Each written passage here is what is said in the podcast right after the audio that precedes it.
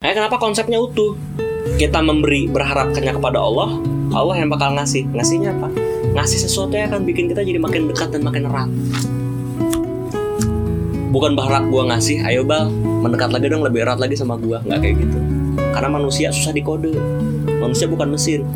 Makanya kenapa? Kalau misalkan kita ingin ada satu rasa kedekatan kepada sesama kita, kayak gitu. Hal yang paling pertama, mulai dulu.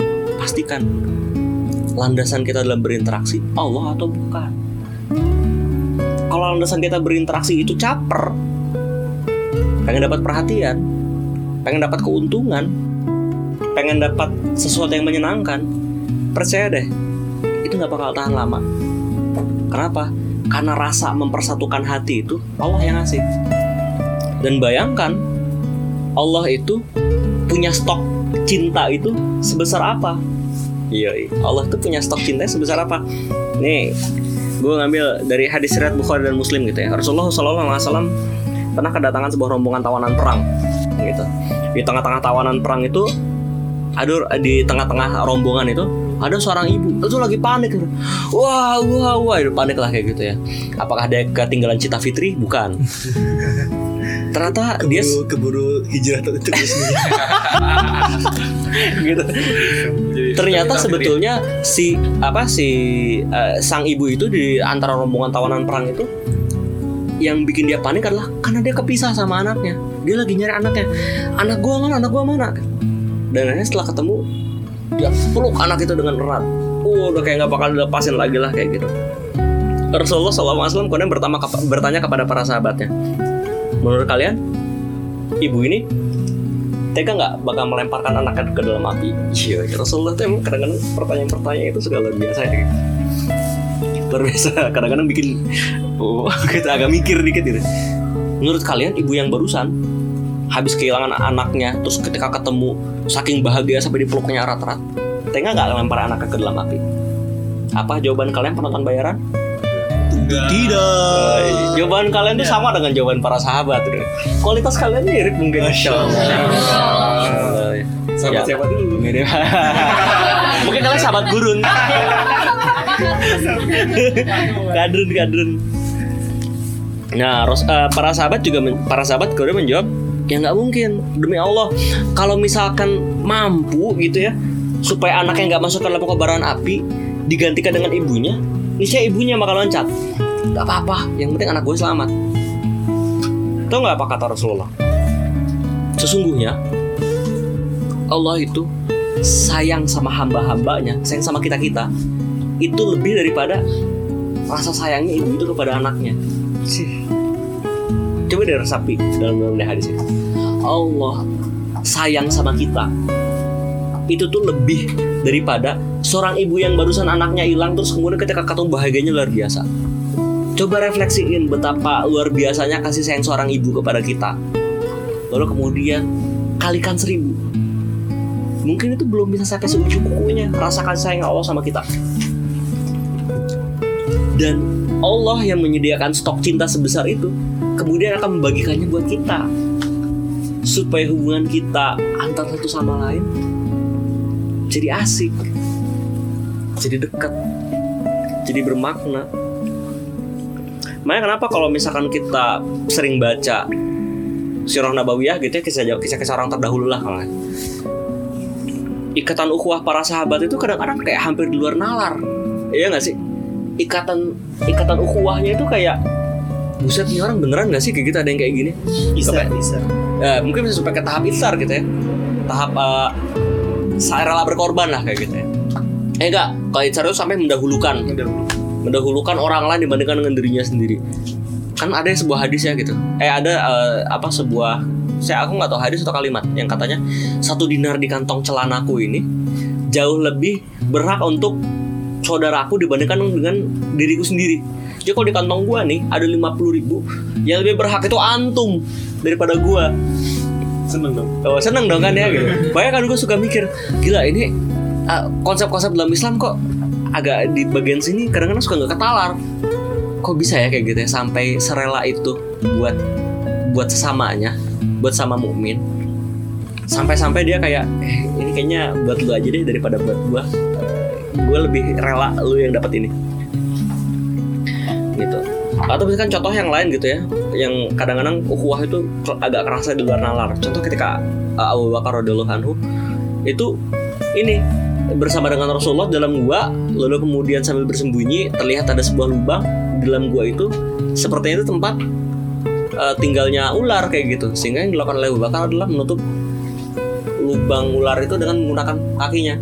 Dan ternyata mungkin karena terusik gitu ya, jadi si kakinya itu digigit oleh ular. Cuman karena Rasulullah sedang tidur, Abu Bakar itu sampai tidak rela untuk mengusik, sampai nggak mau kayak waduh, nah, nggak sampai untuk kayak gitu. Kenapa? Semata-mata supaya Rasulullah tuh nggak tidak terganggu. Ajiat, ajiat, ajiat. Kalau Sri Mulat mungkin demikian.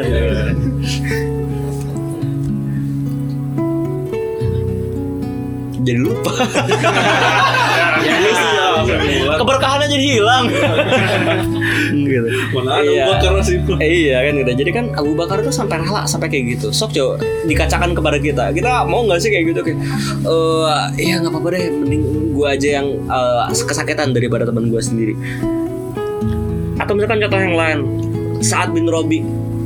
Tahu Sa'ad bin Rabi? Uh, saudara uh, apa kaum Ansor yang dipersaudarakan dengan Abdurrahman bin Auf. Yang kalimatnya paling fenomenal, gue punya kebun kurma gede, setengahnya gue kasih buat lu. Gue punya harta banyak, setengahnya gue kasih buat lu. Gue punya rumah, setengahnya gue kasih buat lu. Bahkan gue punya istri, setengahnya gue kasih buat lu. Emang emang demikian. Sedikit gak masuk akal ya kayak gitu. Maksudnya kayak ada ada orang tiba-tiba datang dari antah berantah datang dipersaudarakan dengan Islam. Tiba-tiba dia seakan-akan kamu jauh lebih berhak atas setengah daripada harta saya. Nggak ketalar loh itu sebetulnya. Dengan konsep persahabatan friendliness yang kita uh, rasakan di zaman modern ini, yang katanya jauh lebih open minded orang-orangnya, ya. Tapi ternyata konsep persaudaraan, konsep persahabatan itu jauh, jauh lebih konkret mungkin di zaman dahulu dibandingkan zaman sekarang. Makanya kenapa kita nggak ketalar ah, gitu. Tahu nggak ketalar, nggak kesampean kepikirannya kayak gitu. Bahkan gitu ya, yang paling kerennya lagi, ya nanti kelak di akhirat eh di di hari akhir nanti Rasulullah Rasulullah udah beres urusannya, udah pasti masuk surga kayak gitu. Cuman Rasulullah masih sempat-sempatnya nungguin kita di Telaga Kausar, satu demi satu dicariin. Padahal Rasulullah kalau misalkan mau masuk sok aja, sok udah udah udah tinggal duduk-duduk, udah tinggal nunggu kayak gitu ya.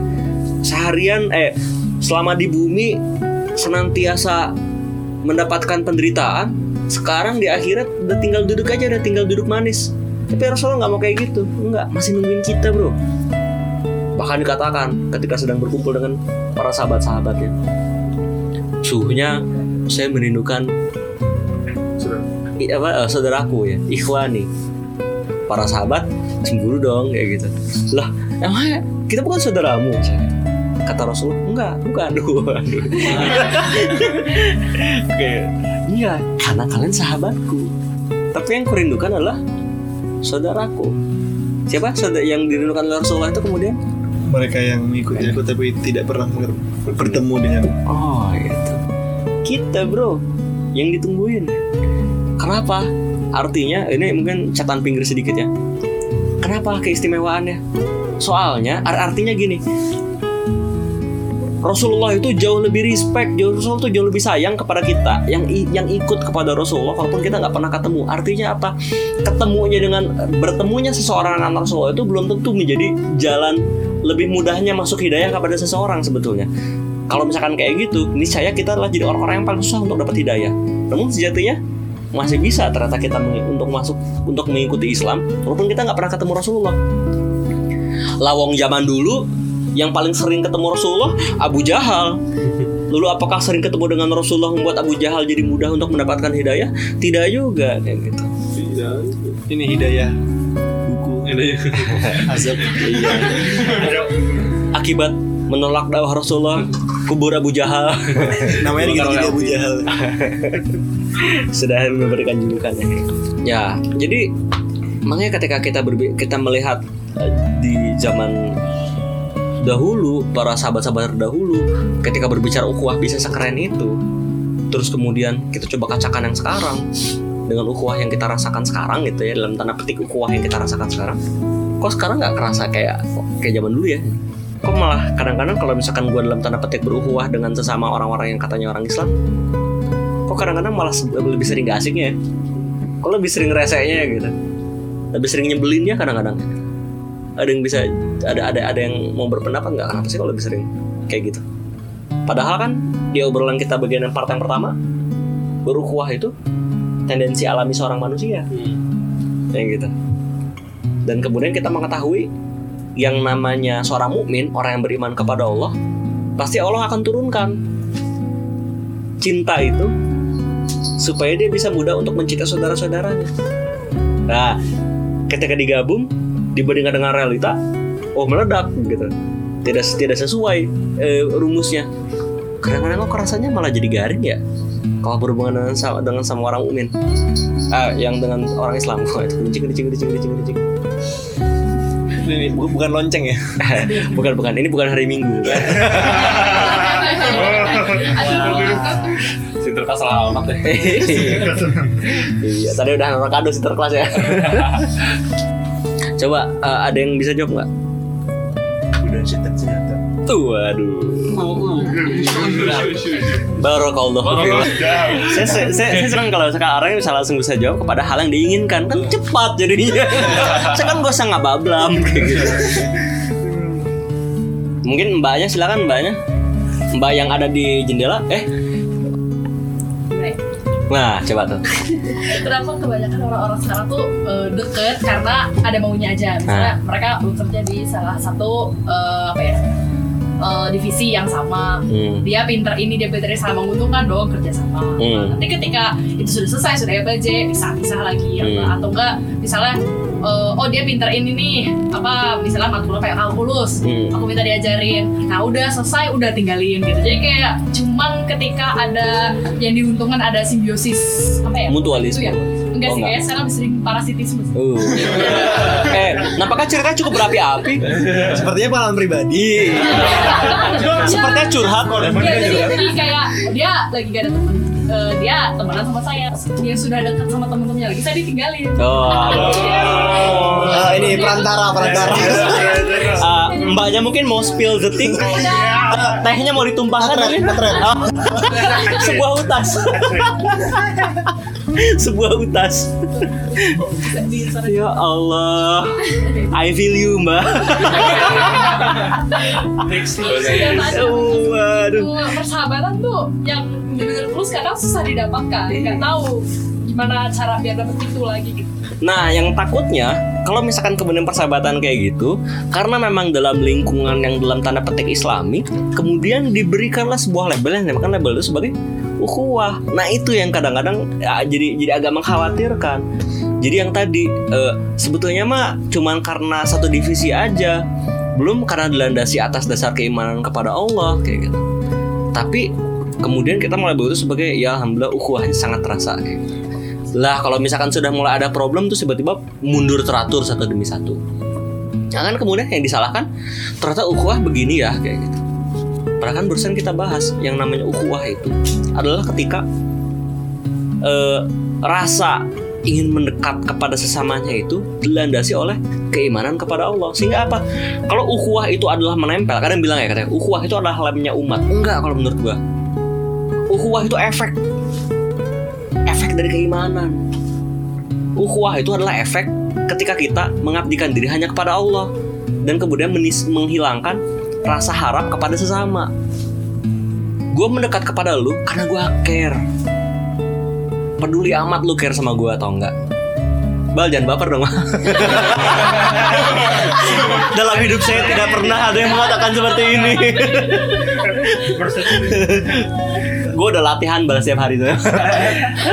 Iqbal Heroik jangan baper juga ya. Gombal apa lagi ya? Hari ini kayak harus beli gombal yang baru. Sudah habis. Itu. Jadi tadi yang pertama sih sebetulnya terkait dengan ukhuwah. Sebetulnya kenapa kadang-kadang kok teori sama praktek suka beda. Kalau menurut gue gitu, ini wah ya beta kolah ya kayak gitu. Termasuk gue juga, gue masih orang yang masih harus belajar sampai saat ini.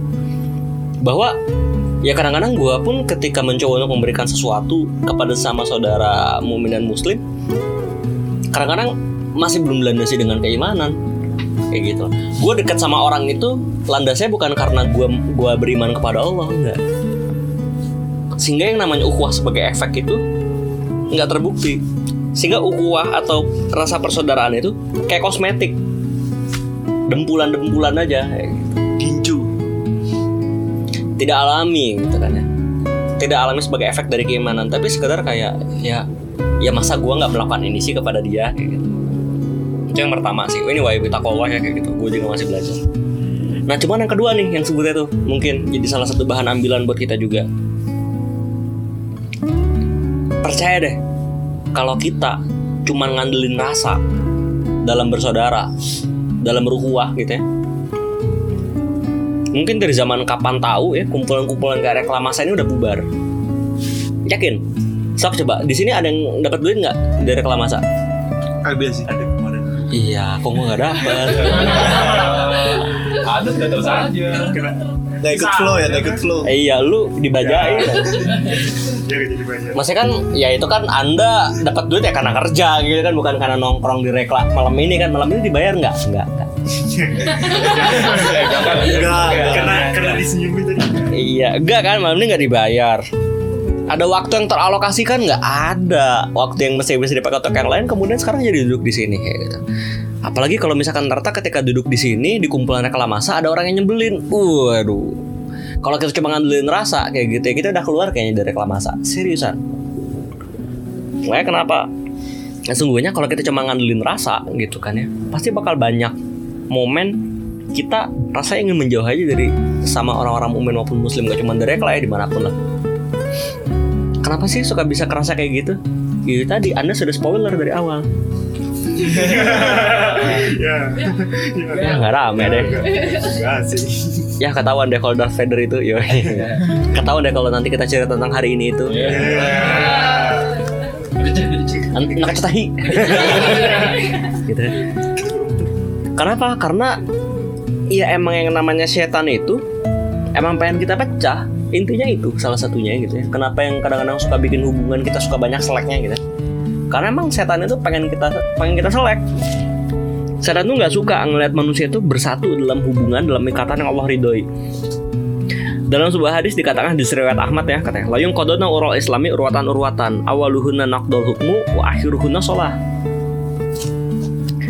Uh, sungguh ikatan Islam itu kayak tambang kan ya, bakal turunnya satu demi satu. Tambang atau tambang kan? Tambang itu kan benang.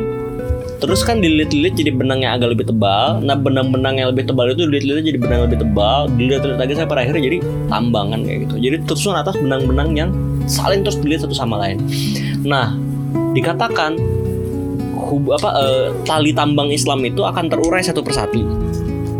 Yang paling pertama kali putus itu adalah ikatan kebersamaan. Dan paling terakhir putus itu adalah ikatan sholat. Dan yang namanya tambang kalau mau putus gak akan pernah putus dimu, kecuali dimulai dari putusnya benang yang pertama. Makanya kenapa? Setan strateginya paling gampang kalau pengen menggodain kita adalah dengan cara satu, dibikin aja res, dibikin aja risih untuk kita untuk gabung-gabung bareng sama teman-teman mukmin dan muslim. Gampang. That's the first step.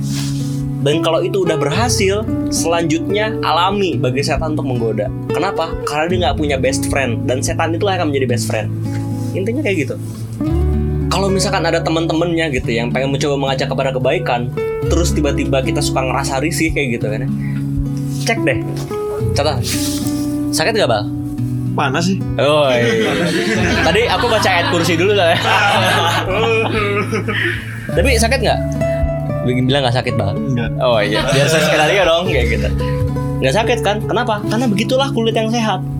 Tapi kalau misalkan di sini ada bisul, kayak gitu kan ya, disentuh dikit, wah insya Allah pasti akan terperanjat terperanjat. Uh, kalau misalkan di tangan kita ada bisul, disentuh dikit, itu perih luar biasa. Sama kayak kita. Kita juga kalau misalkan dirangkul sama teman kita, terus kitanya fine, ya senang-senang aja. Apalagi untuk mendekat kepada kebaikan. Tapi kalau kita pada saat lagi ada sesuatu yang sakit di pundak kita, terus kemudian dirangkul sama teman kita mengarah kepada kebaikan, kerasa risih, kerasa sakit, wajar. Kenapa? Kan ada sesuatu yang salah di kitanya. Ada sesuatu yang lagi sakit di kitanya. Ternyata lawan jenis. Oh ternyata ada paku. Kan begitu kan gitu ya. Makanya kenapa uh, yang paling yang paling harus kita sadari ketika kita mulai ngerasa ini bakal ada bibit-bibit konflik gitu ya dalam lingkaran-lingkaran kebaikan yang kita miliki masing-masing, adalah yang paling pertama kali dicek, jangan sampai kemudian ini adalah ulah setan yang ingin merenggangkan ukhuwah kita.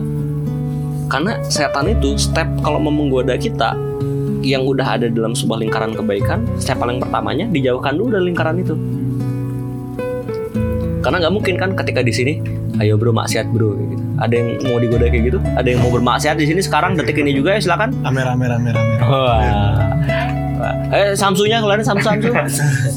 Samsu Rijal. Pasti akan sulit, akan susah kayak gitu. Karena kan maksiat itu adalah hal yang ingin dilakukan dalam keadaan sembunyi-sembunyi, kan? Tidak ingin dilihat oleh orang lain. Makanya kenapa yang ingin saya lakukan pertama kali dibikin dulu supaya risih dalam kebersamaan.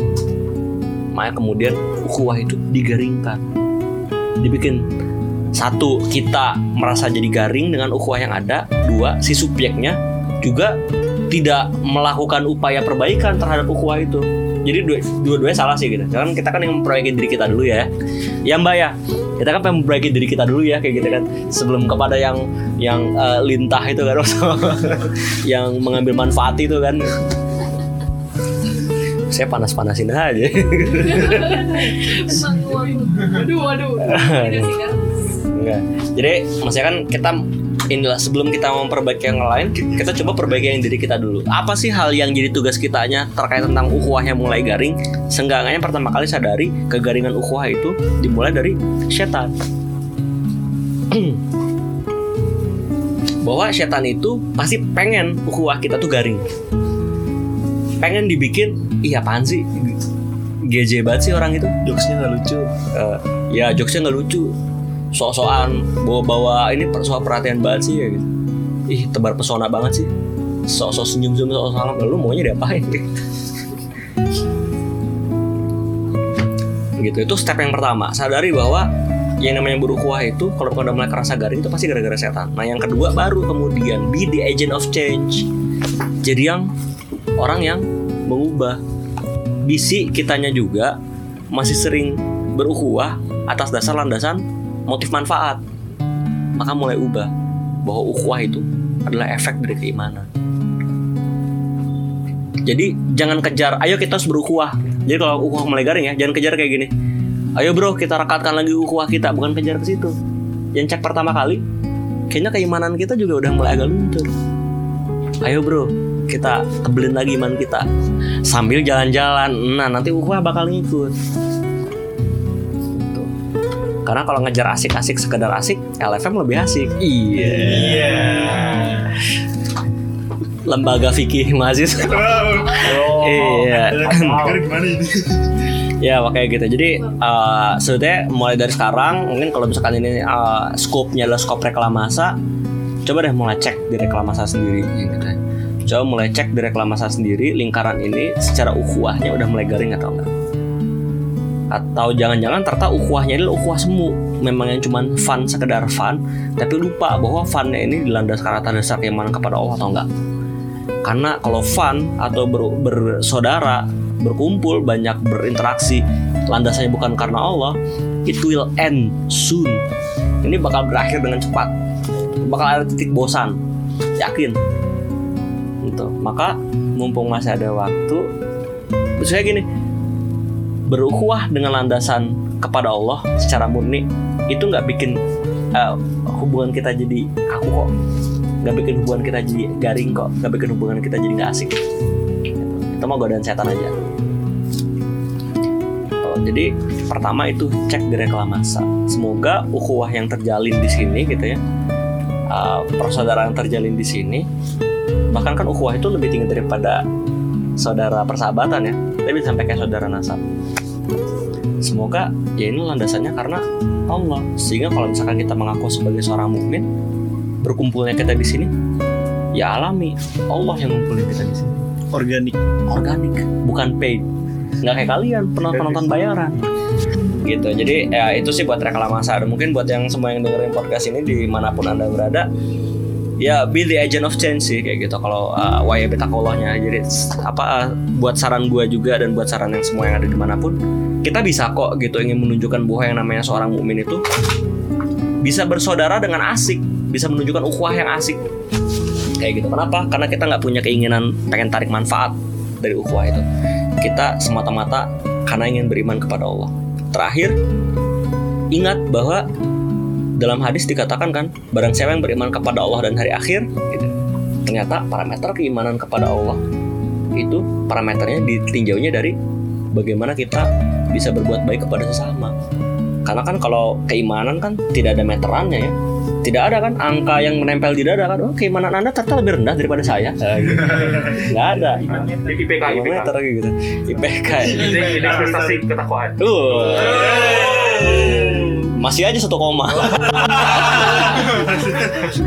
Gitu.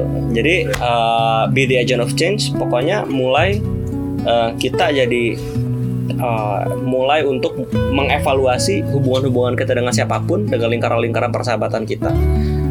Coba untuk dimulailah gitu, untuk dilandasi semata-mata karena Allah. Dan biarkan Allah yang menyisipkan rasa cinta itu kepada hubungan-hubungan kita. Semoga Allah kemudian memberkahi setiap persaudaraan dan setiap persahabatan yang kita jalin di dunia ini, supaya jadi langgeng ke akhirat, ke surganya ya. Karena tetap ada persahabatan yang langgeng ke akhirat, tapi ke neraka kayak gitu. Barakallahu fi walakum. Mungkin sekian aja sih kalau dari saya, Bang. Ya, uh, aku ada pertanyaan sih. Ya, ada pertanyaan. Iya. Ya. Ini menarik sih. Q and A, Q and A. Ya, aku merasa. Q and A itu Najwa siap bukan? bukan. Ini Kianu, Kianu. Eh, Kianu. Ini sih kan tadi kan dibahas tentang ukhuwah ya kan, kayak begitu indah lah ya, begitu indah. Nah, tapi gimana kalau ternyata konteks ukhuwah ini di dalam konteks hubungan antara lawan jenis, oh. antara seorang laki-laki dan seorang perempuan. Nah, itu kan kalau seandainya se seindah itu kan bisa jadi nanti malah jadi arahnya beda gitu. Iya, jadi pembenaran ya. Iya. Saya merasakan keindahan kok sama si Neng.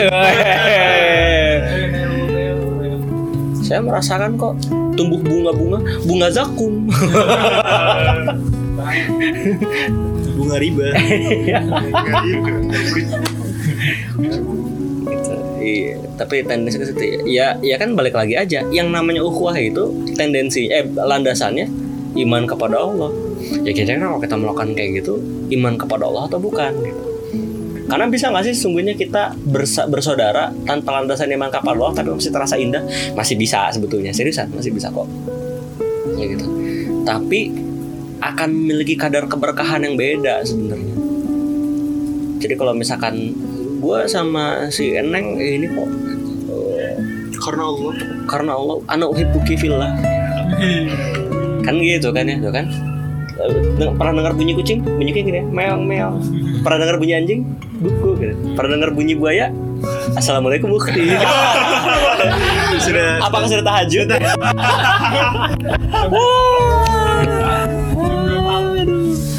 Ya gitu ya, jokes-jokes sih, jokes-jokes anak-anak, anak-anak soleh. Gitu. Jadi kalau misalkan terkait tentang itu, ya sebetulnya balikin lagi aja kepada la, apa definisi dari ukhuwah. Ukhuwah itu adalah efek dari keimanan kepada Allah. Itu dari intinya sih itu. Jadi kalau itu tidak tumbuh atas dasar keimanan kepada Allah, gue yakin sih itu sebetulnya bukan ukhuwah. Itu kadang-kadang cuma sekadar romantika kebersamaan bersama belaka. Contoh P P A B misalkan gitu ya, buat apa itu P P A B? Oh ya apa um, mos-mos masa orientasi siswa, atau misalkan kayak uh, kaderisasi kaderisasi yang dimarah-marahin misalkan di kampus kayak gitu kan. Saya tidak akan menyebutkan saya mahasiswa mana, angkatan berapa, jurusan mana. Nanti ada yang tubir-tubir gitu. Kalau spill spill. Uh, biasanya kan kalau yang itu kan dimarah-marahin supaya apa? Supaya kalian solid gitu. Menurut gue itu nggak bukan bukan kesolidan itu yang dimaksud dalam Islam. Karena itu hanya sekedar romantika kebersamaan belaka. Tapi yang namanya kebersamaan dan kebersatuan dalam Islam yang kemudian kita namakan sebagai sebuah ukhuwah, ya itu harusnya hanya sekedar efek. Efek dari apa? Efek dari menancapnya keimanan kita kepada Allah. Karena Allah lah yang memegang rasa cinta terbesar di alam semesta, dan kemudian Allah akan menurunkan rasa cinta itu kepada kita. Efek lah, efek. gitu, Mbak. Mbak jangan susah ya lain kali ya. Hah? Jangan susah-susah ya lain kali pertanyaannya gitu. Briefing dulu lah gitu. Enggak enggak ada di materi. Enggak ada ini. Gua udah nyiapin kan itu materinya enggak ada. Gua tadi mau googling enggak sempet nih. Gitu. Mungkin ada yang mau ada ada yang punya pendapatan mungkin yang mau dibagi. Pendapatan. Ada yang punya pemasukan yang mau diberikan? Ya mungkin uh, Salahuddin Alayubi tidak ada. Kalau dari West gitu sih, Pak. Barok. Barokallahu fiik. Yang yang salahnya datangnya pasti dari saya sebagai makhluk yang doif lagi lemah kayak gitu. Dan ya masih banyak belajar lah kayak gitu. Anda sebetulnya sedang mendengarkan orang yang masih berusaha untuk belajar dan sedang menasehati dirinya sendiri dan keluarga. Eh, hey. hey. Menasihati keluarga ada suara sendiri. Iya, pas nanti pulang. Iya. Namun yang benar pasti dan pasti datangnya dari Allah Subhanahu wa taala. Fastabiqul khairats, terus dijaga ini karena di sebelah sana tuh para iblis apa setan-setan laknatullah itu sebetulnya sedang berusaha berusaha ingin menghancurkan kita, ingin membuat risih di antara kita ketika kita menutup forum ini. Makanya kadang-kadang ditanya, dikatakan tanda bahwa forum ini berhasil adalah ketika kita merasa tercas, ketika kita menutup, ketika ketika dimulai dari hamdalah sampai ke basmalah. Gitu. Jadi ketika ditutup sampai ke kelak dibuka lagi. Yang mana kapannya tidak tahu. Gitu. Barakallahu fiikum. Barakallahu, terima kasih kepada saudara Dimas Dwi Adiguna. Semoga bermanfaat baik bagi pendengar di tempat maupun on the spot maupun pre-order eh on the spot maupun yang dengar podcast. Ya mungkin cukup sekian dari kami, semoga bermanfaat, semoga waktu Anda tidak sia-sia mendengarkan podcast ini. Wabillahi taufiq wal hidayah wa ridha wal inayah. Wassalamualaikum warahmatullahi wabarakatuh. Waalaikumsalam warahmatullahi wabarakatuh.